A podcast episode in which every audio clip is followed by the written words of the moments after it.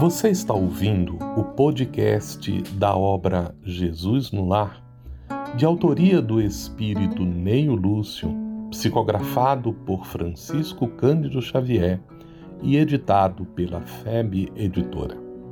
Um programa produzido pela FEB TV e convertido para você que curte podcast e produções em áudio. Essa é a nossa forma de transmitir esperança, conhecimento e alegria. Olá, amigos e amigos da internet. Estamos de volta com o estudo do capítulo 3 do livro Jesus no Lar, que tem um tema muito interessante, considerando os diálogos que Jesus travava na casa de Simão Pedro, elevando a discussão para temas que interessam o nosso dia a dia. O livro Jesus no Lar representa o retrato que o espírito Neio Lúcio faz desses diálogos que acontecem na intimidade, quando Jesus conversava, lia as escrituras antigas e comentava, colocava-se em diálogo com os presentes, representando naquela época a espécie de início do culto do evangelho no lar, através do qual os procedimentos de melhorar os nossos pensamentos e os nossos diálogos promoviam um bem-estar geral pelas reflexões que ocasionavam entre os presentes. O livro Jesus no Lar este ano completa 50 anos desde que foi psicografado pelo médium Francisco Cândido Xavier. Desde há muito, o tema do reino de Deus tem sido discutido e debatido entre as escolas teológicas, tem sido alvo das mais diferentes interpretações ao longo da história. Considera-se o reino de Deus, de uma maneira geral, nos dias de hoje, um lugar específico na visão das teologias, ou um estado específico de supremacia de uma ideia religiosa.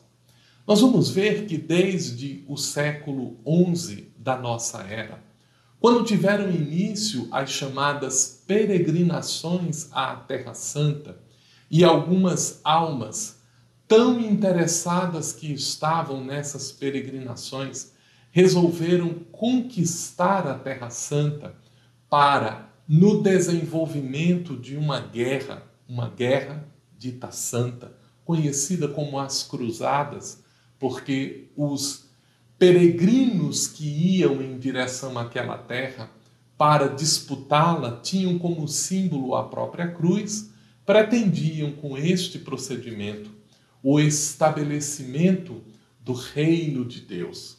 Acreditava-se que o reino de Deus era, na concepção de muitos, um estado que se colocava no dia a dia da vida das pessoas, em que uma ideia religiosa poderia ser concentrada, consagrada.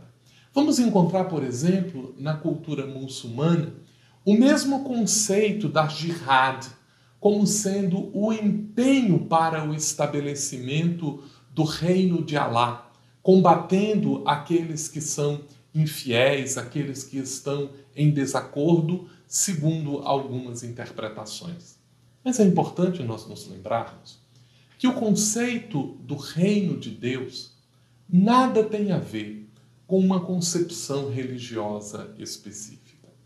Se nós entendemos que o conceito de Deus é a base, o fundamento dos processos religiosos tradicionais, é através do entendimento deste conceito que nós conheceremos a ideia do reino como sendo aquele domínio em que predomina um determinado modelo, um determinado conjunto de leis, um determinado conjunto de ideias. E é assim, quando nós observamos a ideia de Deus como estando relacionada diretamente à existência de uma causa fundamental que rege todas as coisas, que está no fundamento mesmo, na essência dos padrões da natureza. E à luz da doutrina espírita, nós entendemos esse conceito quando os espíritos dizem a Allan Kardec que Deus é a inteligência suprema, a causa primária de tudo o que existe. Nós vemos que o conceito de Deus determina a concepção de que tudo que existe, existe em Deus, existe por Deus. Não é mais um conceito de um Deus que está em um lugar que é um velhinho de barbinha branca, sentado num trono, mandando do seu reino. Deus aparece como as potências da própria natureza, que são responsáveis pelo estado de coisas em que está. E essas potências mesmo são a manifestação de uma inteligência suprema, que é causa primária, causa fundamental de todas as coisas que existem. Quando entendemos a esse respeito, desta forma, o conceito de Deus, nós observamos que Deus, o reino de Deus, é na verdade o reino da natureza. O estado das coisas, o estado para o qual nos dirigimos como quando observamos as coisas como elas são não na forma como elas aparentam ser. É por esse motivo que parece muito curioso que algumas palavras a respeito do reino de Deus tenham ecoado de maneira muito interessante. Nós vemos, por exemplo, João o Batista, o precursor da mensagem de Jesus, que dizia: preparando os caminhos do Senhor, arrependei-vos porque o reino dos céus está próximo. O reino de Deus ou o reino dos céus é o reino que vige no universo inteiro. É o reino que estabelece-se sobre as leis. E este é o motivo pelo qual Allan Kardec, no Evangelho segundo o Espiritismo, já no primeiro capítulo, para nos explicar adequadamente do que se trata, inicia a obra discutindo que Jesus não veio destruir a lei. Desde Moisés até Jesus, seguindo até o Espiritismo, e todos os esforços de todas as almas em todas as circunstâncias que pretendem entender as leis da natureza e pretendem compreender os princípios morais que regem a vida do espírito Estamos, na verdade, em busca dessas leis que são universais. E, portanto, a palavra do Cristo, a mensagem do Espiritismo, as revelações das diferentes condutas religiosas não vêm abolir esses princípios religiosos, vêm lhes dar uma amplitude de significado, uma tonalidade de interpretação, porquanto todo aquele que se dedica a observar a natureza vai depreender-lhe as leis. E todo aquele que se dedica a olhar o íntimo do seu coração vai conseguir perceber a moralidade que rege o princípio das coisas. Quando João Batista dizia: arrependei-vos, a palavra original é metanoia, mude o seu conceito mude a sua forma de perceber as coisas, ele queria preparar os indivíduos para que tivessem uma visão acertada sobre o reino de Deus. E é aí que nós vamos observar, quando Allan Kardec, no Evangelho segundo o Espiritismo, fala que a lei não é desfeita, e que Jesus não veio ultrapassar essa lei, ele não veio trazer uma coisa que é distinta, ele veio apenas purificar as ideias antigas para ressaltar nela o verdadeiro significado desses princípios que devem reger a vida. Ele também faz, e Allan Kardec analisa no capítulo 2 do Evangelho segundo o Espiritismo, que este reino não é um reino deste mundo. Não é um reino de convenções. Não é um reino de dominações. Não é um reino que se estabelece sobre os fundamentos materiais transitórios. É um reino que se estende ao mundo material.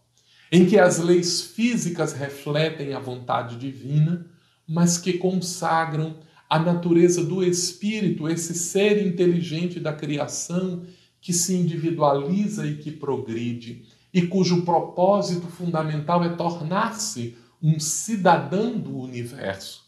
E é por isso mesmo, em busca desta cidadania, que as preocupações sobre o reino de Deus devem integrar as principais conquistas do nosso coração. No capítulo em que Jesus volta a esclarecer e que é objeto de estudo no, na, no dia de hoje a respeito do livro Jesus no Lar, nós vamos identificar que logo depois de alguns comentários sobre a lei, as tradições hebraicas que Jesus tinha à mão e comentava na casa de Simão Pedro, Sara, a esposa de um criador de cabras, faz uma manifestação que é muito característica e que reflete bem as nossas ideias em torno do assunto quando ela diz que o tema do reino de Deus, essa conquista interior, esta festa espiritual que se estabelece na alma do indivíduo, que passa a comportar-se como cidadão do universo, que se alinha aos propósitos divinos, ela é, na verdade, o grande interesse do nosso coração. Mas Sara demonstra a sua dificuldade em realizar isso. Ela mostra a dificuldade de compreender, ela oferece exatamente a resistência ao arrependimento no sentido em que João Batista colocava, que não é o sentido de voltar atrás das coisas que foram feitas, mas é voltar para o início para entendermos as coisas como elas são. É a mudança de mentalidade, daí a expressão grega metanoia, que seria a palavra que João Batista teria utilizado no seu equivalente hebraico. Mude a sua ideia para que você possa compreender adequadamente o que é esse reino de Deus. E Sara apresenta dificuldade. Ela não entende porque precisamos fazer um esforço tão grande para conquistar esse reino de Deus quando Jesus faz a ela uma pergunta muito curiosa. Ela pergunta sobre qual é a coisa mais importante que é realizada no dia a dia da sua casa. E Sara, que era esposa de Benjamim, criador de cabras, diz que ela cuida do leite das cabras, o bem mais precioso para a economia de sua casa. E Jesus então pergunta a ela: e qual é o cuidado essencial que você precisa ter com o leite? Ao que ela responde: precisamos limpar muito bem os vasos aonde o leite é depositado. Ao que Jesus pergunta a ela: mas por que esse cuidado especial? E ela responde que se o leite encontrar no vaso qualquer impureza, ele imediatamente azeda e se deteriora. Pedro Comentando a mesma dificuldade de Sara, ele diz que é necessário ter a fé como sustentáculo desse esforço de encontrar o reino dos céus. E a sua esposa Sara faz referência ao cultivo da boa vontade. E esses dois elementos são interessantes para nós entendermos o processo de construção e entendimento do reino de Deus. Primeiro, o conceito da fé. A fé não significa crer no impossível. Fé significa confiar. E precisamos aprender a confiar na natureza. Usamos a fé quando confiamos nos nossos sentidos. Usamos a fé quando vemos as coisas acontecerem no dia a dia. É fé quando nós esperamos que o sol nasça amanhã porque confiamos que as leis do universo continuarão funcionando e a Terra seguirá o seu périplo em torno do Sol e ele se manterá aonde ele está por alguns instantes, obedecendo aos padrões, às leis que seguem o universo. Isto é fé. Isto é confiar no que está acontecendo. E ninguém poderá entender adequadamente o reino de Deus, o reino da natureza, as leis que regem tudo o que acontece no universo, se não confiar na realidade. Se não confiar nas coisas que estão acontecendo e não se enganar com as aparências, é preciso ver as coisas em sua essência. E este é o princípio fundamental da fé. Mas além da fé, é preciso ter boa vontade. Porque às vezes nós temos fé, mas temos má vontade. Não queremos fazer esforço, não queremos ter um processo de dedicação, de estudo, de pesquisa, de investigação, de trabalho dos sentimentos, de mudança de hábitos, de mudança de atitudes, e sem que nós nos ajustemos à realidade das coisas, e sem que façamos esforços para compreender e entender, para podermos intervir na realidade com mais propriedade, com capacidade de construirmos alguma coisa, o reino de Deus não pode ser compreendido.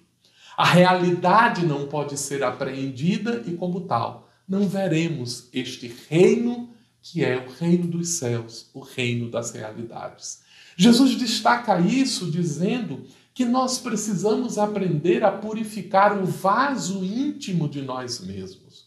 Precisamos aprender a limpar as nossas percepções para vermos as coisas como elas são.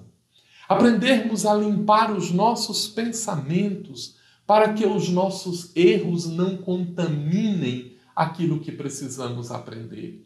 Precisamos aprender a limpar os nossos sentimentos para que as viciações emocionais os desequilíbrios afetivos não contaminem as experiências que podemos desenvolver no dia a dia para que vejamos as coisas como elas são. Não significa adotarmos uma postura eternamente otimista, aceitando todas as coisas como se estivéssemos na síndrome de Poliana, aquela famosa personagem que de tudo só via as coisas boas e não via os desafios que precisavam ser enfrentados. Isto não é pureza de sentimentos. Isso não é pureza de pensamento. Isto é ignorância com relação às coisas. É fugir do que está posto. Quando a vida, na verdade, nos convida à fé e à boa vontade, a vermos as coisas e confiarmos na realidade, mas termos a vontade boa de empreender os nossos esforços para identificar o que não é adequado e modificar, para fazermos o esforço de transformação de nós mesmos, para que este esclarecimento, esta verdade pura que advém aos nossos corações, seja capaz de iluminar as nossas mentes, de aquecer os nossos corações e de nos convidar a uma ação efetiva no trabalho de transformação de nós mesmos e da realidade onde nós estamos vivendo. Jesus destaca no capítulo, de maneira muito interessante, o conflito essencial para o entendimento do reino de Deus. É quando o esclarecimento que verte da vida, os processos que nos alcançam, passam a ser obscurecidos pela ferrugem do nosso egoísmo, pelas impurezas do nosso orgulho que atrapalham o nosso entendimento da realidade e obstam a construção do reino de Deus em nosso coração. Jesus conclui os esclarecimentos dizendo: o orvalho no lírio é como um diamante, mas quando esse mesmo orvalho se arrola com a poeira na estrada, torna-se uma gota lamacenta. É preciso compreendermos isso e fazermos os esforços necessários para purificar o nosso vaso íntimo, purificar a nossa forma de entender o mundo, purificar a nossa forma de perceber as coisas para enxergarmos além das aparências e vermos os propósitos efetivos. A ideia do reino dos céus é um convite para que nós mudemos o nosso pensamento. É o convite para a metanoia, é o convite para o arrependimento no sentido de voltarmos atrás para reconstruirmos o que há de melhor. sempre nos impressione, como essas pequeninas lições trazidas por Neio Lúcio nos colocam em uma situação de profunda reflexão pelos desafios que ele nos coloca e pelo convite que nos faz para entrarmos no interior da mensagem evangélica e refletirmos sobre os grandes desafios que ainda persistem em nossos corações. Nos esclarecimentos desta lição, o desafio de purificarmos o nosso vaso íntimo para vermos o reino de Deus. Essa foi mais uma produção da Federação Espírita Brasileira. Para saber mais, siga FebTV Brasil no YouTube, Facebook, Instagram e TikTok e o arroba Feb Editora no Instagram. Ative os sininhos para receber as notificações e ficar por dentro da nossa programação. Um grande abraço e até a próxima!